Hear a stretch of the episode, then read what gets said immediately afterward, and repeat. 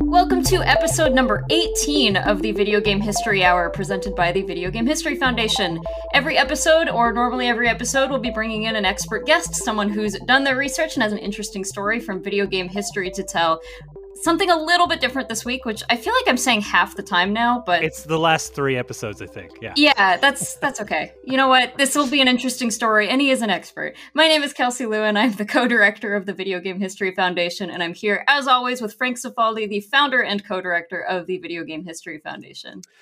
Today, we're very pleased to have a special guest with us, uh, Brian Smolik, uh, who is a an arcade game developer uh, who we invited on the show because uh, hopefully you all saw we just published a article uh, going into the history of a game called Power Up Baseball, uh, which was an a never manufactured, at least uh, uh, more than fifteen or so cabinets, uh, arcade game that was meant to be a baseball follow up to NBA Jam.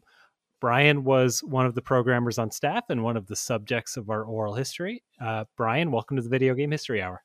Hi, thanks for having me. Thanks for inviting me, and I'm I'm looking forward to this. Yeah. Um so actually I don't think that that uh that we've really spoken since the article went out. Um so I don't know, where should we start here? I mean, should we should we kind of start at the the genesis of where this game came from? Um, sure. I first off, let me say the article was great. Thank it you. brought back so many memories. It was it was just really good, and I had so many people reaching out to me as well. Like, hey, did you know you were here? And like, you know, I had a lot of those linked all over. And then Well, immediately, me, so right? And immediately after, somebody on my Facebook was like, "I can't believe that isn't your profile picture." You know, from the little baseball card. So then I had to change it over, and Oh, is that your is that your picture now? there. yeah, yep. Oh, it is. I'm looking right at it. Yeah. So yeah, I mean, um, I had a couple conflicting accounts, but really, uh, it it it seems like, uh, and this was before you started at, at uh, IT, so actually, uh, maybe I should speak to this part. But um, the origins of this game seem to be that you know Midway had, of course, a monster hit on its hands with NBA Jam Sure. um, and was of course pursuing other similar titles. They they'd done an NHL title. They would eventually do an NFL title. Um, and the subject of baseball came up, and they essentially went to Incredible Technologies, uh, which was another Chicago. Well, I should say is another Chicago-based uh, developer. Golden Tee is, of course, their most famous game. Um, to get this project off the ground, uh, an agreement was made. Uh, one Jim Zielinski, who's a baseball nut, was uh, probably pretty happy about that, and uh, they were off to the races. Exactly. So, um, yeah, and that's that's a great way to say sort of how it started. Um, I came into the project probably one third of the way into the game. Um, I was I would had just started working with Incredible Technologies. I had I had come on as a tester for another game, and had gone back and forth for a while. And at the end of testing, they said, "Hey, you're you're pretty good at this," you know. And um, they said they had a new project that they had just started, you know, working on with Midway, and would I be interested? And it was like, yeah, you know, like where, where do I sign up, right? So, like everybody else on the planet, I was a huge NBA Jam fan. Um, and Tournament Edition eight probably, you know, I'd probably be rich if it wasn't for for for Tournament Edition. Um, Well, and you weren't just a fan; you were an active fan on the internet, right? oh yeah, so um, I had was working on the Tournament Edition FAQ back in the day, right? So, and this was, you know, pre pre lots of things. Uh, back then, we posted these up, which was frequently asked questions, and uh, they were on like you know just forums or bulletin boards back then. And mine was for tournament edition. And what was cool was um, I had uh, started a bunch of stuff, and I'd gotten contacted by GamePro and EGM, and they all wanted to use that you know that FAQ. So it was cool. That was kind of like my in into the game industry basically, um, and and went from there. I, I don't I don't know how I don't want to need to get into my whole history, I guess, of how I got into IT, but well, I think I think it's uh, kind of remarkable that you know you're that level of a of a fan of NBA Oh. Jam, and your it's first huge. project is like, hey, you want to work on a sequel? exactly right. You know, it was mind blowing. It's like, yeah, where do I stop? You know, sign me up. What do I got to do? Um, I literally left a government, a cushy government job. Um, you know, I was I was 25 years old, and uh, my government boss was like, "What do you mean you're quitting? You you've been here for a couple years. You you're set for life, basically." And I'm like, "I'm gonna work on a game," and he's like what? You're crazy. Why would you ever do that? You know and i just i didn't even think twice about it you know? Now you know 20 something years later i'm like huh maybe cushy government job would have been the way no i'm just kidding.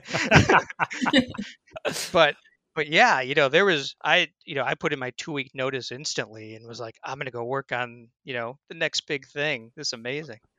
And and part of this too is that you're in Chicago, so were you kind of seeing a lot of these test games early and, and getting the jump on the FAQs and getting the jump Yeah, on the of internet absolutely. So that was- that was the big thing, right? So um, before the uh, NBA Jam Tournament Edition FAQ, I did the Killer Instinct one, um, and that was really my claim to fame. That that one blew up like crazy, and everybody, you know, Killer Instinct was so huge.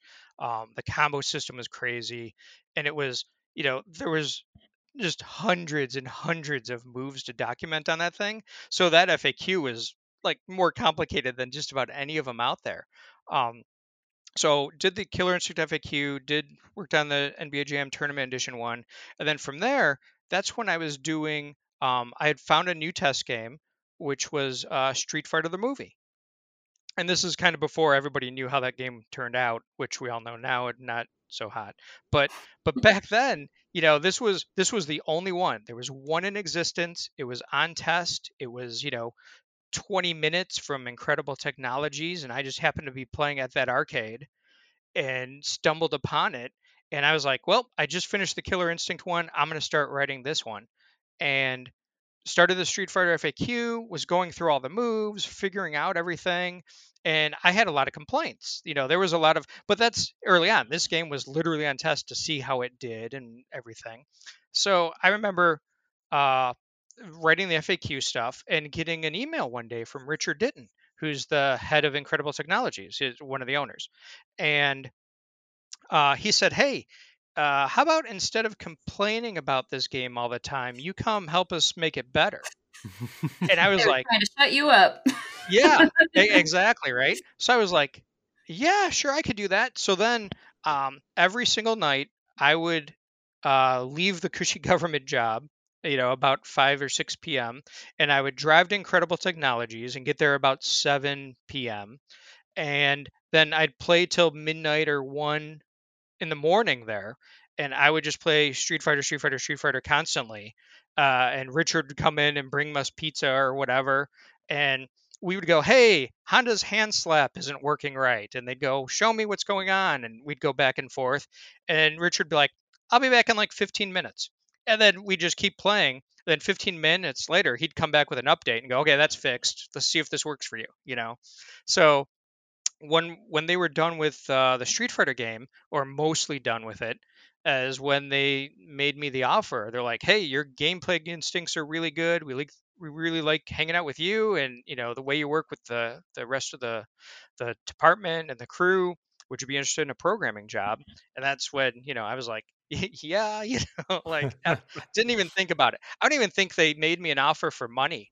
I think I agreed before there was like if, before there was even a price on the table. So I think the lesson here is that if you're a video game company, you should hire your internet trolls.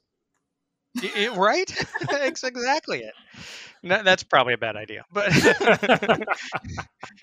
so yeah, you had, you had programming uh, experience, but I did uh, a program experience.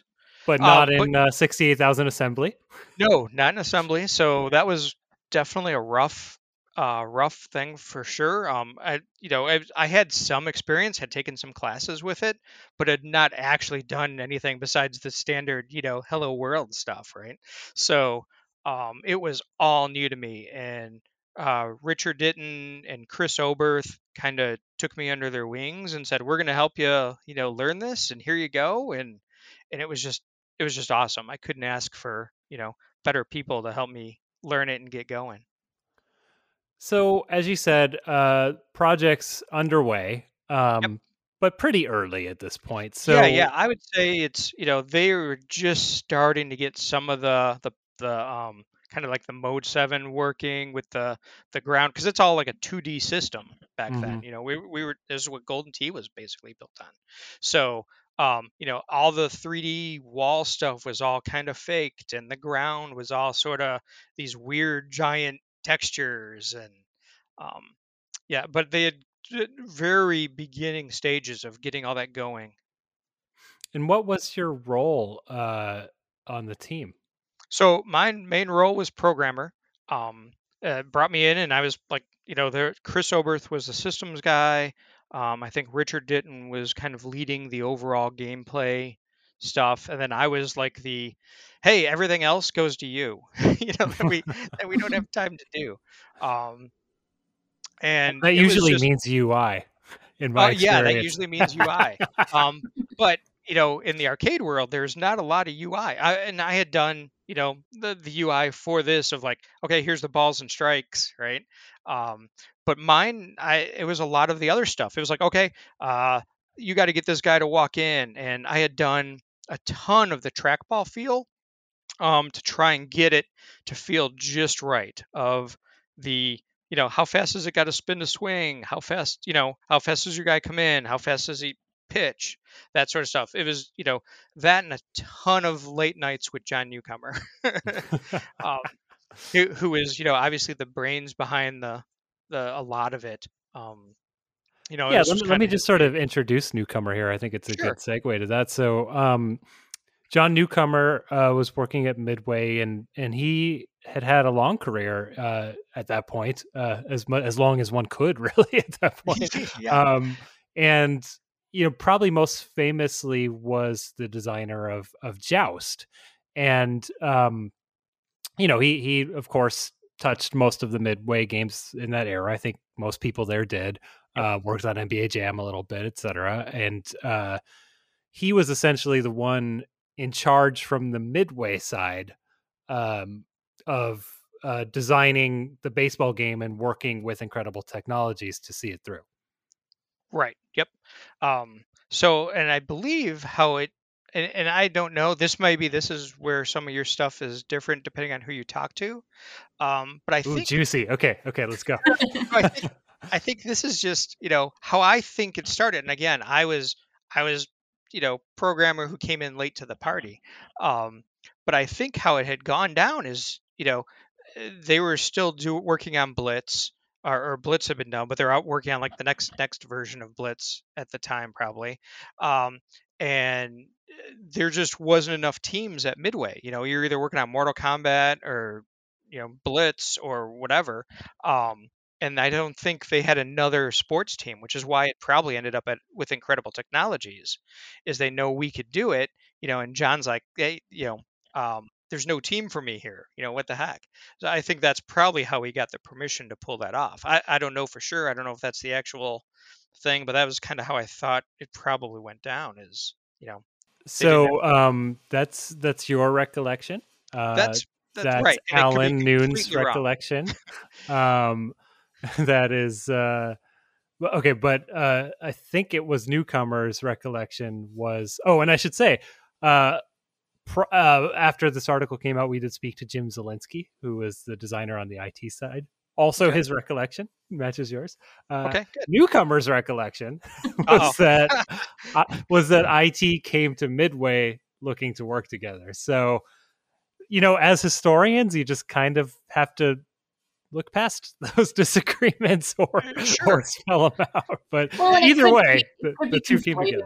It could be conflating two separate things, like they had Sure. You know, they're, they're two Chicago based companies, right? So you could totally have a situation where you're having beers and you're like, hey, we should work together. And then Right. the story continues as everyone else remembers it, you know? Um, yeah, it's it's a difficult thing when you're interviewing. I feel like the more people you interview, sometimes the murkier it becomes. If you could Right. just leave one person's story and be done with it, then our jobs would be a lot easier. right and I- I guess there is a possibility of that because I'm not sure the story of how they also ended up with Street Fighter on their plate. Right. I mean, how is how did Sure. Capcom not make Street Fighter right now, right? So you know, uh, it's very possible that they went, "Hey, we just made this Street Fighter game. We can make a game for you guys, right?" yeah, Capcom hiring an American developer to make a Street Fighter seems pretty odd now. Though I will say that at least in the 90s, I think it was mostly the US division that was handling the IP. So, you know, it's not completely out of left field to use a baseball uh, Ah. reference. Huh? You like that? No. Sorry. Oh man, I got to look up some baseball puns quick. um, something that you told me in our interview for the story, and, and you mentioned this briefly, was that a lot of your role uh, was essentially interfacing on site with newcomer and, and tweaking the game with them, right? Yeah. So, um, and I think some of this was probably because I was the new guy. Some of this was probably because, um, you know, I was doing a lot of the tweaking and things after after Richard had gotten a lot of the the stuff going, or Chris had gotten, you know, a lot of the system stuff going. Uh, they were they had other things they were doing. Richard's running a company, you know, so um, it was, you know, I would get a you know, someone would stop by my office and it'd be like five o'clock in the evening or something, and they'd be like, "Hey, Brian, um, John's on his way in. He'll be here about seven. Um, if you could uh, help him out tonight, that would be great. Thanks." You know, and it was like, it was like, you know, like, "Hey, I'm gonna have to ask you to work the weekend," you know, sort of.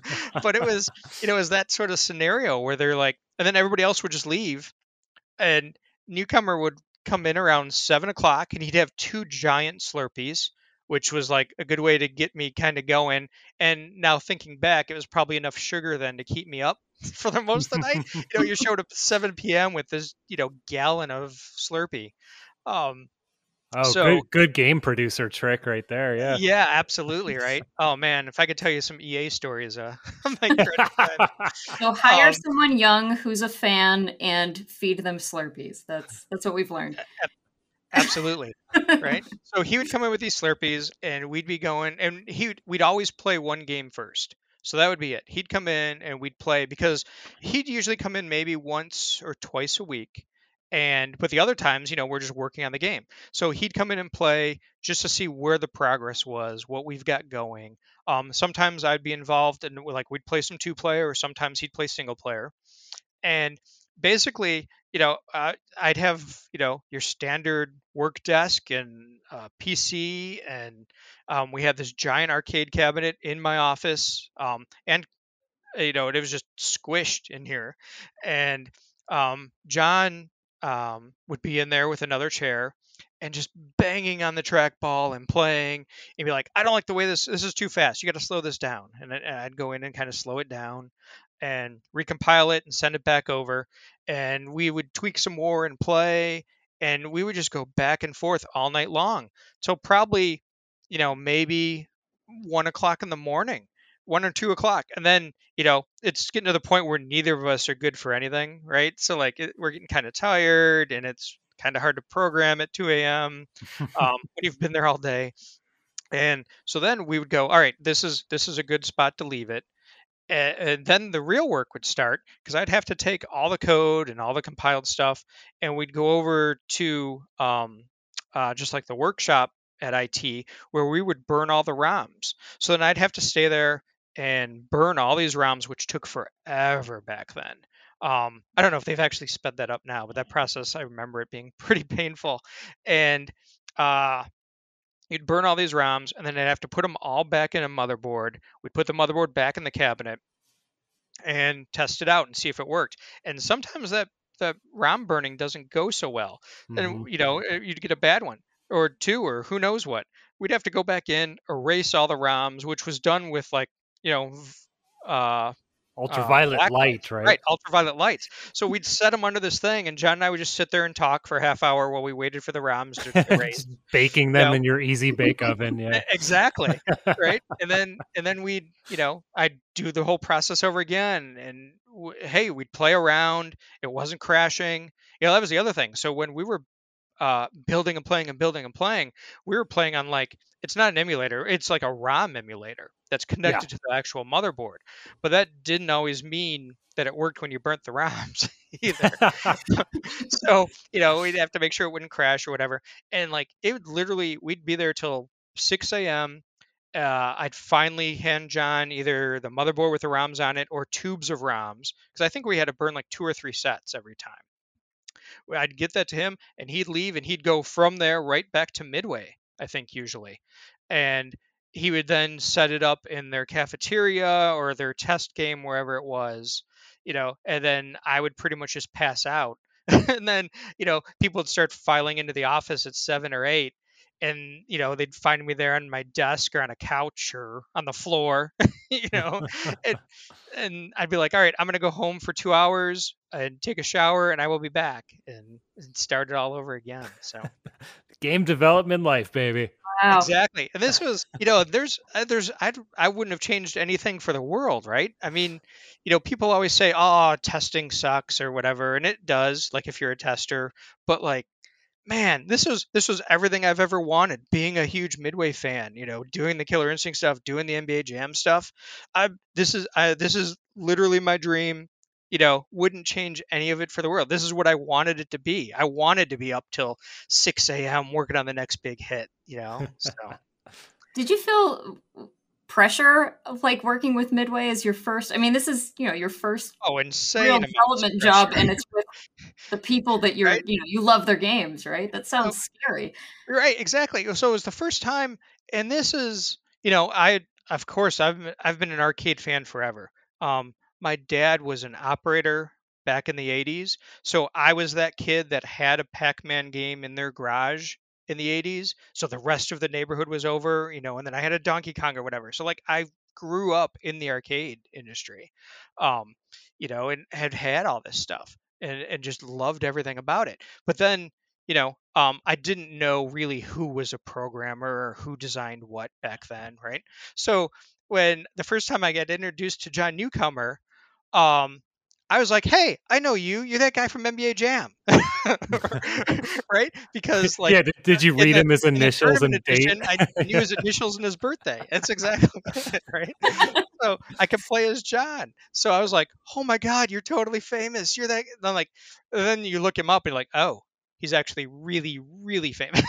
you know, he's not just the the guy that you you know from NBA Jam." So yeah, and then once I realized that you know, it was like, oh my gosh, this is, you know, it's not just making a game for Midway; it's working with John Newcomer. You know, um, he brought it's pleasing me, the joust man. Exactly. He literally, I have to this day. He gave me a Joust two control panel. Um, I'm not sure why or how. I just know I own it, and it showed up from him. and he also gave me a Joust one empty cabinet at some point. I believe that was from him. That that one's a little fuzzy, but I know the control, the Joust 2 control panel came from him. And like he would just show up, and I think this was one of those where like, you know, uh, the, maybe you know the seventh or eighth time we did this, the Slurpees were wearing off. You know, and I was like, oh, here's John. Great Slurpee. Dig, digging through the garage to please the fanboy. right. so yeah. That's exactly what it was. He's like, this will make him happy for a day, you know. And he would just bring me you little. Didn't think to autograph the Slurpee first. But... right so that was it. So, um, I think uh, we should actually describe the game at this point because yeah, yeah, because right? I, I, know we know from talking just now that uh, two player game, you against John. Uh, I believe we've talked about how it's trackball based, but I mean, what what is this game? How does it play? So basically, you know, the idea was it's the next, like you said, it's the next NBA Jam, it's the next NFL Blitz. This is, you know, MLB Power Baseball. This is the next big extreme sports, over the top, you know, crazy action game. And it was played with uh, two joysticks. I believe there were five buttons. You had one button for each base uh, and a power up button, and it, it was just an insane pitching duel battle sort of thing. Um, you had this big pitcher on the screen. You had a huge batter on the screen. He, I remember he took up a, a lot of the space, and you know the idea was, and because it was trackball, it was all right. The faster I'm gonna swing this ball down, the faster the other player has to push up, you know, and just spin it to swing the bat. And I just remember it was it was so insane. you know, you had two people playing next to each other. I don't know if you've ever watched like professional people play Golden Tee golf. They basically take like a running start at that thing, you know, and put their fist through the through the monitor. Uh, we've had multiple calls of broken monitors, you know, on Golden Tee or like the wow. or whatever, right? Because people are just being crazy, um, or breaking their hand is usually what goes first. Is somebody busts a finger. Um, so now to play this game, you're spinning as fast as you can to to run between bases and to running and feel the ball.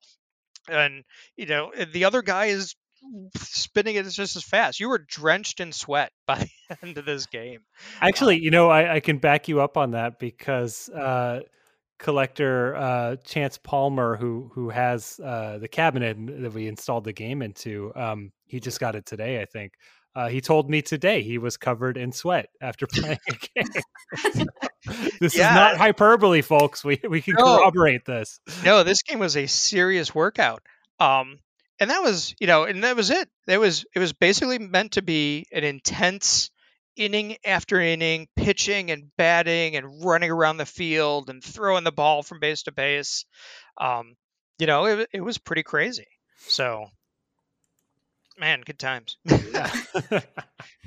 and it was kind of following the same like extreme i mean obviously the uh, physical it was physically extreme in with the trackball but it was kind of also trying to follow this extreme uh kind of like fanciful version of baseball that uh, nba jam had kind of set the bar for right? So you've got like some strange power-ups and that sort of thing. Yeah exactly. You know you had just crazy, you know, you could do like a beanball pitch. It just nail the guy in the head if you wanted to. and you know, no strategic reason for that. Right. right. And he just like falls out like you knocked him out. He's done. right. Um, but yeah, there was all sorts of, you know, we didn't have the crazy um, you know, I can slam and break the backboard sort of thing. So we had to come up with all these other things for pitching. You know, there was like the tornado pitch where the guy just he's just a blur and this ball just comes out of nowhere. Um, you know, and you could do like this slow underhand pitch and trying to throw everybody off with the speed. Um, on the batter side, you know, we had crazy things like a lightsaber, you know, you'd be holding in your hand. Um, and then, or like you'd grab the ball literally you know, over the base, toss it back up and hit it. Um, you know, which I don't think is really allowed. in, in, in you know what? If you can catch it with your bare hands, I think you deserve it at that uh, point. Uh, right? Exactly. They, they, should just let you do that if you're willing to break your hand. Yeah, if you're willing to stick that hand out there, you, know, you, you can throw it up and hit it. Um, you know, there's like the caveman swing and stuff where he just overhead, you know, tomahawked it, sort of thing. So yeah, yeah that one's that one's kind of fun because that one is only used as a response to the beanball. so like it's a defensive move to not get hit in the head is to transform into a caveman and whack it overhead. Right. And and the odds of you knowing that that guy was going to throw the beanball, you know, so you could be ready to to counter it, you know, was crazy. The only uh, thing I can think of to make that strategy happen is that every move does take a certain amount of power so if, if you got really good at the game, you could probably keep an eye on how much power was used by the pitcher and then make an educated guess. But other than that, there's no way to know that. Right. And I remember I remember early on, uh, because we were the Golden Tee Company, right? Um, the way you were going to do pitching uh, was kind of complicated. Like you had to pull back to you know for the pitcher to sort of wind up and then roll it forward to, to throw the ball. Actually it was reverse that. So the person batting and the person pitching were rolling the balls in opposite directions i believe.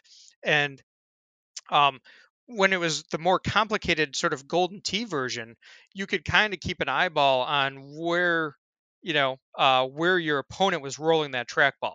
So if he was coming like back left and then he was gonna, you know, moved his hand to kind of go forward right, you knew what was coming or you knew the height, you know. Um, and that was one of those I think that got taken out pretty early on, if I remember correctly, or at least dumbed way down um, because it was just over complicated. Uh, I remember uh, right putting things out on test. So we've all been playing this game forever. And when it went out on test, we, would sit there and watch people play. And all of a sudden, they weren't, you know, and it's a new game, but these people weren't nearly as good as we were and it didn't seem like they were quite picking it up. You had a lot more strikes and you had a lot more, you know, misses and stuff. And it was like, oh, yeah, we've been playing this for like six or eight months and we've become pros at it. And any normal person can't just couldn't do it. You know, they were just miss. You, you could you could actually throw the ball high, medium, or low, and if you didn't pick high, medium, or low, you missed. You know, if you didn't pick the right thing. Um, and I think towards the end, as long as you if you always picked middle you you'd either pop it up or ground it or if it threw in the middle then you know you'd nail the thing out of the park but it before i think it was if they threw high and you aimed middle you missed. So yeah. So it's too much like actual baseball right exactly. That's exactly it.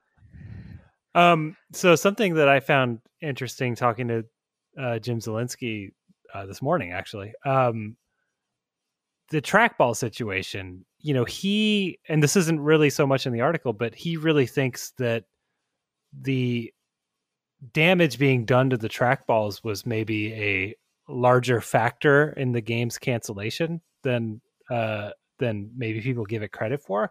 Um, he was describing to me that the trackballs would stop would break like in a day you know? I, and you know he's saying like you know golden tee yeah the trackballs are going to break. Trackballs don't last forever but it's going to be in maybe two weeks. Baseball was happening in like a day and it was you know i was asking him is it just like the frequency of how often you have to roll the ball and he said yeah absolutely because you are as you said brian you're just constantly rolling that thing like as fast as you can working up a sweat just destroying this machine Right. That's that's actually really interesting that he mentions that because I actually remember that as well. Um, I remember them coming to us and saying, "Look, it didn't last through the weekend. you know, it, it went to you. You guys put the new ROMs in on Friday, and Saturday night it's got an out of order sign because the trackball doesn't work. You know, um, I but I absolutely remember that happening, and I thought that was kind of a bigger factor too. But someone else I had talked to said they didn't think as much of it that was the case.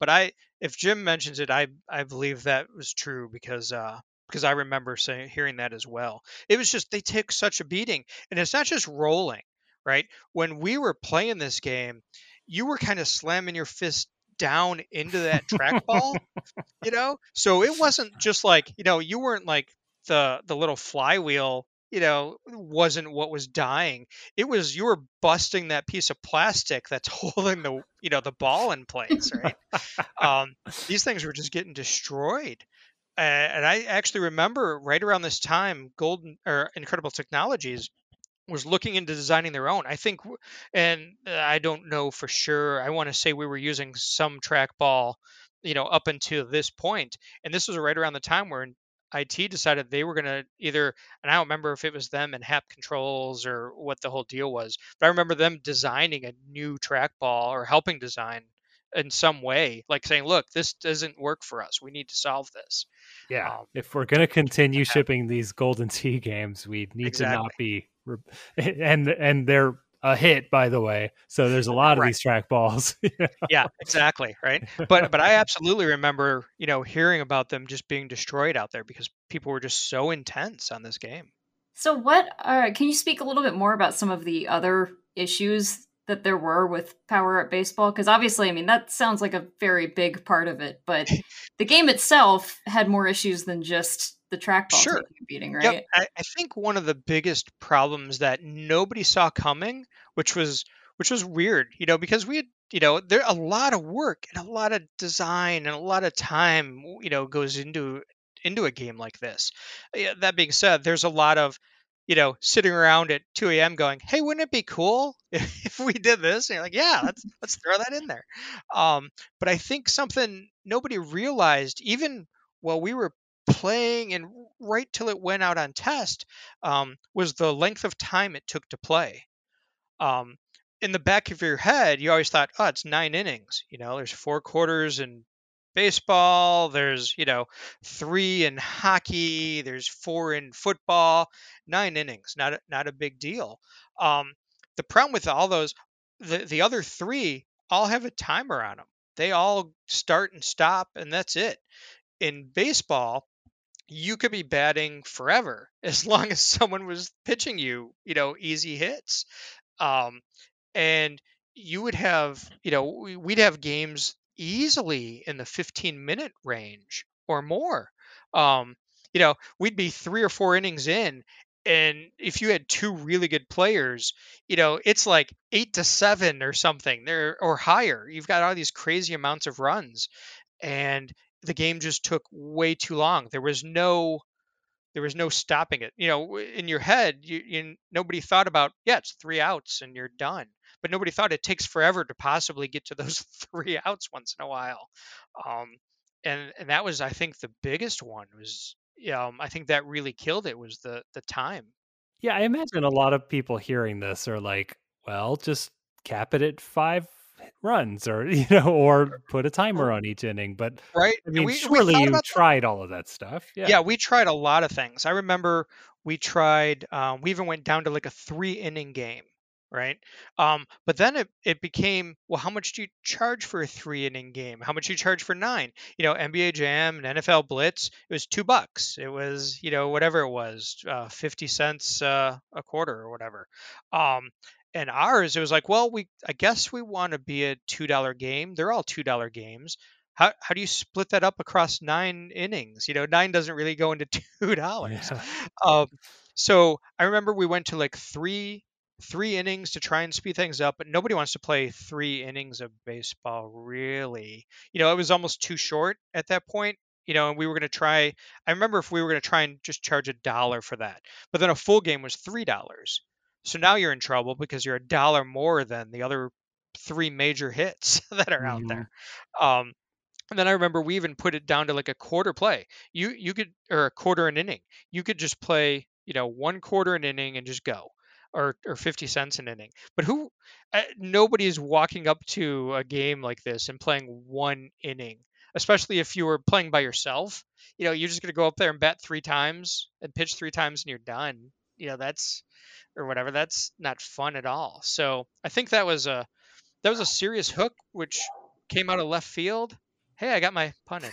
um, but you know, I, I, don't think anybody really saw it until it went out on test, and we went, "Oh, oh that's that's not going to work," you know. So, were you guys actually seeing like 15 minute games and just oh, sitting yeah, there going, absolutely. "Oh my god, oh yep. wow"? yeah, especially, and when it really came was between people that weren't good at the game. Um, now that I'm thinking about it, because the people that weren't good, they didn't know how to throw the crazy pitches or pitch high or pitch low or whatever. They literally just pitched a straight ball down the middle. Mm-hmm. Um, and the person batting just batted straight down the middle, right? So it was just, you know, that guy's throwing the perfect pitch right to you, and you're just going to hit it out of the park or, you know, hit it into the field every single time. Right, because like, oh, the de- default no buttons roll eh, versus roll yeah, is a perfect right? pitch down the center and then a perfect hit down the center. exactly. That's exactly what it was. And we just made, you know, the game now takes twice as long, or if you're a complete newbie at it which is the exact opposite of how games are supposed to work. It's not supposed to be the longer you play, the newer you are. So. and you also mentioned something to me about how, you know, IT was kind of thinking of this as a bar game as well, and that kind of provided its own set of issues. Uh, right. You know, so you also had, you know, uh, um, people just weren't you know, it wasn't Golden Tee was the perfect bar game. Again, if if you know, if I can hold a beer in one hand and play in the other, uh, that's a moneymaker, and that's what IT thought was a moneymaker, right? That that is the formula that has worked for them on multiple games. Suddenly, this isn't that. You you're not holding a beer and playing this game. You're working up a sweat. You're going crazy on the thing, um, and it just it just really wasn't that I can sit and relax bar game. You also had the problem of people were going crazy. So if it was doing well at a bar, you had two intensely crazy people playing and yelling and screaming while everyone else is trying to either watch the game or watch a fight or you know whatever it is and it was it was just too much for bars that normally had someone in the corner playing golden tee going i'm gonna putt now bing ding, ding. you know it's, it's the exact opposite of that so with all of that said i mean do you think power up baseball was a good game i do um, I think there's a lot of mixed feelings about it. Was it the next NBA Jam? No, probably not. Um, but I I had tons of great plays. I've got tons of great memories of playing that game. Um, when when I got a chance to kind of play the emulated one here, I was just like, oh man, this is you know this is so good. I remember you know I remember doing this and I remember doing that. Uh, the game was really good. Um, I'm kind of looking forward to getting a chance to play it on an actual cabinet now, thanks to you guys. Um, you know, and all the work that you've done to kind of bring this thing back to life. Uh, uh, Chance has, you know, one of the cabinets that was discovered. I've got another one. Um, like I said, there was I think there were 15 cabinets made. Three of them went to Incredible Technologies. Um, one of them is it been in my garage for the last 20 plus years. Um, it was given to me when I left. It was painted over black, uh, and there was no board in it. Um, so I literally just had a game sitting there uh, with nothing and it was one of those where like ah one of these days i'll make a project for it or one of these days i'll do something with it and just never did. And now that you know all this stuff has been discovered and we've got the roms i'm 100% looking forward to to you know getting aboard firing that game up and and just enjoying the heck out of it. I, I love uh, you were telling me about that cabinet because as you said it was it was painted over black but right. in a weird way that that preserved it it, oh, it, it absolutely did. So when I took it over, um, there was another guy that we everybody had started working with. Uh, his name is Jeff, and he had, was doing um, he was helping Chance, or he had Chance's game. He something weird happened. I, I'm not sure the whole exact story of that, and somehow I guess through you, they got a hold of me and said, "Hey, do you do you know anything about this game or how it works?" And I was like, actually I've got one in my garage, you know. so um, it was funny because they didn't have a control panel for it. They just had the uh, uh the cabinet. Yeah, and, he actually um his cabinet was it was probably one of IT's because when he got it, it was running uh, I think Golden T2. Okay, yeah, that would yeah. make sense. And I think I, and I'm totally gonna be wrong on this. I think his serial number was uh, seven or something like that, and mine is eight or nine um, that's in the garage. And uh, mine, like I said, mine had been painted over black. I took the control panel off um, because the control panel on mine still had the grass texture, and they didn't have any of that. And I, it had all the button layouts and what you know what the art looked like on that.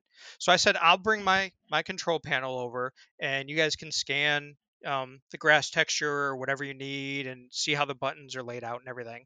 And when I was talking to Jeff, I said, yeah, you know, it, it, the cabin is under this black, but I have no idea, you know, I, I, I don't want to touch it. I don't want to screw it up and try and get that black off because I'm afraid. I know the art is under here, but I'm afraid to do it. And he goes, well, how much do you trust me? And I'm like, well, nothing. I just met you, you know. um, so, but he's like, look, give me, give me some time. Leave your control panel here and let me see what I can do. And I was like, yeah, that that's fine, sure, you know an hour later he sends me a text with a picture of the control panel and it's beautiful. It is it is in pristine perfect shape. Um, that black however they painted on it kept it in mint condition. It isn't faded. It isn't anything. It's just perfect side art the day from the day it was printed you know way back then. So so two know. lessons here. Um, hire your internet trolls and cover your collectibles with black paint. oh man, I, this is not good advice for anybody. but yeah, that was it. It it totally preserved it. You know, it, it, that cabinet is in absolute mint shape. So yeah, and um, you know, I, I guess we should kind of jump in here because in a way we're a part of the story too because as you said yeah uh, i said it's you guys that made this thing come back to life yeah and the reason that that came about um, was because early in 2020 uh, we were contacted by someone. Actually, he reached out to uh, Steve Lin, one of our board members. Someone recommended he reach out to Steve because he was selling video game collectibles uh, for the Oberth family. Uh, and Chris Oberth, who was uh, one of your coworkers, Brian, uh, shared an office with him, I believe. Yep, for um, about two years, it was him and me back to back.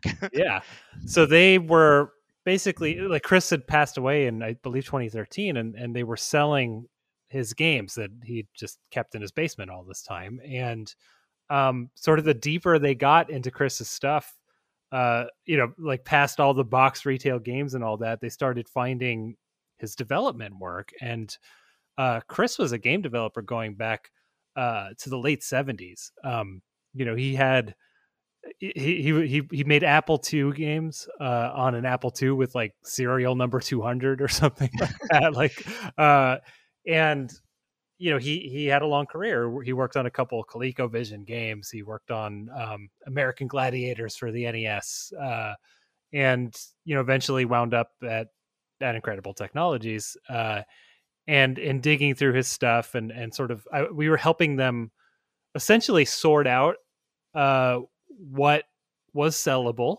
uh, because of course we wanted the family to you know be able to uh, generate some some income from from the stuff he left for them essentially. But uh, some of the other stuff you know we we talked to them and like hey this stuff you probably shouldn't sell. So you know for example you know a, a disk that like a floppy disk that you know had maybe the source code for one of his games is like well that seems safe but um this hard drive that had every file on his computer, you probably shouldn't sell that because there might be some compromising information on there. Um, sure. And so one of the things that they had was a, a CDR that just said baseball on it in Sharpie, and you you can actually see it on our article. Um, and you know, I I, I kind of helped them look at it and did a did a little bit of googling, and there wasn't much out there yet uh searching for you know midway incredible because i i looked at a source code and it was like baseball game for midway you know was like the title and i was like i don't know a midway baseball game so i i looked and it's like oh my god the power up baseball. Um and so we uh we worked out uh an arrangement with the family uh, we actually ended up uh, paying for the cd to make sure that you know that, that they got something out of it and they you know wanted to sell it to us to sort of make sure that it was preserved uh, and that that people could enjoy it. So you know we, we came to that mutually beneficial arrangement and uh, spent a good deal of last year on and off uh, figuring out uh, how it worked, getting it emulated, but also getting Chris's source code. Um, well, actually, all your source code. We, we had the full repo. Getting the source code for the game buildable again. Um, and uh, wow, finding that finding that compiler was was quite a story that I won't get into because uh, I can imagine. but um, I believe I found it in a source code repository for a thermometer. Wow. I, I, think that's where I found the only copy of this compiler on the entire internet was Holy in the cow. source code for a digital thermometer. Um, so uh, the game is now buildable. We put it on GitHub. If you're a coder out there, you know exactly what that is. Um, and uh, you know you can go in there and learn assembly. You can try to fix up the game even. Um, but yeah, the game is now buildable. It's playable in MAME. Uh, one of the one of the developers in in MAME, uh, the Mogminer, um, put in you know a lot of a lot of extra time over the last week to to actually fix some bugs and things like that. And uh, the game is uh, preserved and playable. So, um, you don't have it in your cabinet yet because you don't have a board yet, right? Nope, nope, not yet. but we'll help you out with that. But um, I, pre- I appreciate it, and yeah, I'm I'm getting the dust off. I'm trying to make some space in my arcade now to to set it up. well, that's a big boy too, right? It's got the, the It the is. Jam uh, panel, so it's big enough Yeah, for four. And Midway was notorious for like those are the heaviest cabinets in the industry. It's, it's the worst them down in my basement. I tell you. You know what else is cool is that you mentioned um, Jeff West earlier, and not only did he scan your control panel, he, he scanned the side art for the whole cabinet from from Chances. Um, so uh, theoretically, one could uh, make their own power up baseball cabinet if Yep. one wanted to, Yep, exactly. and uh, I kind of want to over here. We don't have space in the office, but it's like it's such a point of pride. Uh, right? I, just, I want to get one to like a like a Chicago baseball team or something. Like I just feel like someone should be having this and celebrating it. Yeah, we talked early on about like, you know, we should talk to the Sox and see if we can get one in the clubhouse. All right. Oh, that'd be awesome. Well, you, did you guys move yet? I remember hearing you guys were moving at some point. no, uh, COVID. Uh, right.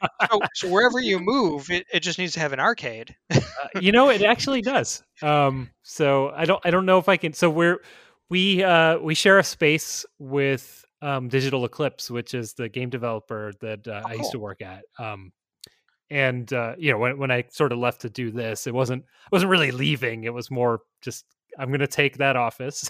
you know? and I'm going to do my own thing. Um, and yeah, I still share a space with them. Uh, and there is an arcade, and I don't know if I can get if I can get Norm Badillo to move his Tubin machine home. But no one at wants least- to play Tubin. Come on. right, at least for a while, right? Yeah. it- enjoy your tubing for a little while. Let's get some crazy midway action in here. We got Marble Madness there. It'd be nice next to it.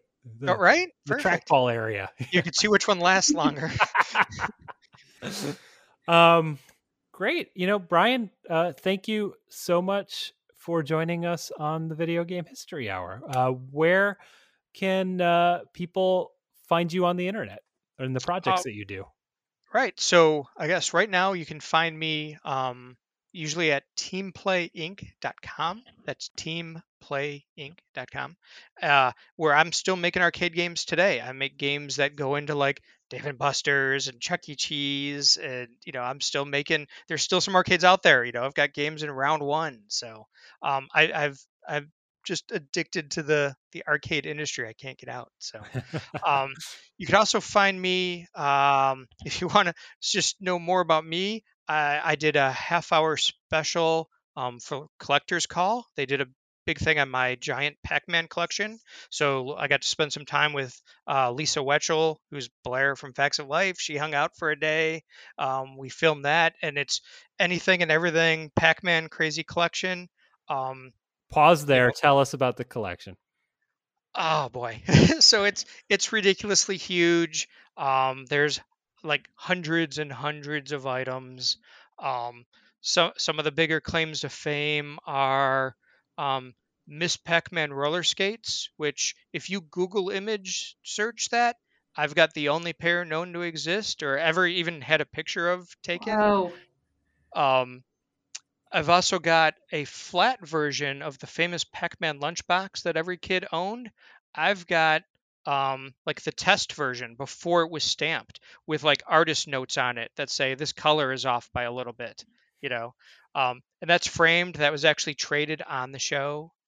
Um, the other trade? big claim to fame is, you know, I guess still sticking with the Midway theme, I have got one half of the sign, or or the front half or the back half, it was two sided, of the the giant six foot sign that was outside of Midway that says Williams Bally Midway, we make the games that make the industry. You know that that sign is in my my collection and was featured on the Pac-Man show as well. So when Hollywood does the dra- the dramatization of Midway, uh, you could find you could charge them a really good fee. Yeah, to borrow that absolutely. Yeah. Right? Yep. You guys can borrow this. It's you know thousand dollars an hour. Go. and then um, you have another hobby, uh, RC cars, right? Yeah, so I'm also the owner of Big Squid RC. Um, you can check it out, bigsquidrc.com. it's like the largest RC news site in the world, basically. If you're if you're looking up to to get a new hobby, you know, if if video games aren't enough for you and you want to drive, you know, really fast, crazy cars around, bigsquidrc.com is the other place you can find me. So. Cool. Anything else uh, anyone wants to bring up about Power Up Baseball before we wrap it up today? All right. I, I, I, was just going to say I can't thank you guys enough for for bringing this back. This is one of those things that, like, you know, like I, I walk past the cabinet in my garage all the time. I'm so happy for you guys. I'm, you know, I'm ecstatic. I love everything you guys do. Um, you know, well, and I'm, I'm happy to reunite you with your first game, man. Yeah, we're just right? so happy exactly. to see people see their games again. Oh yeah, this is it's so huge. It's it's such a big deal. So I I you know I can't thank you guys enough. Um, you know, uh, let me just plug you guys. If if you haven't, go donate. They have a donate button. Go click their button. go help them out. You know, whatever you can. These guys are these guys are like heroes to me now for making this happen. So that CD costs quite a bit of money. I'm not going to disclose how much, but, uh, but uh, help our war chest for the next time a legendary lost game comes up. Uh, absolutely, Brian. Thank you again so much for being here and for the kind words. Thank you guys very much for having me. I really appreciate it. Thanks for listening to the Video Game History Hour, brought to you by the Video Game History Foundation. If you have questions or comments for the show, you can find us on Twitter at Game History Hour or email us at podcast at gamehistory.org. Did you know the Video Game History Foundation is a 501c3 nonprofit and that all of your contributions are tax deductible? You can support this podcast and all of our other work on Patreon or at gamehistory.org/donate. This episode of the Video Game History Hour was produced by Robin Kunimune and edited by Michael Carroll. Thanks so much for listening, and we'll see you next time.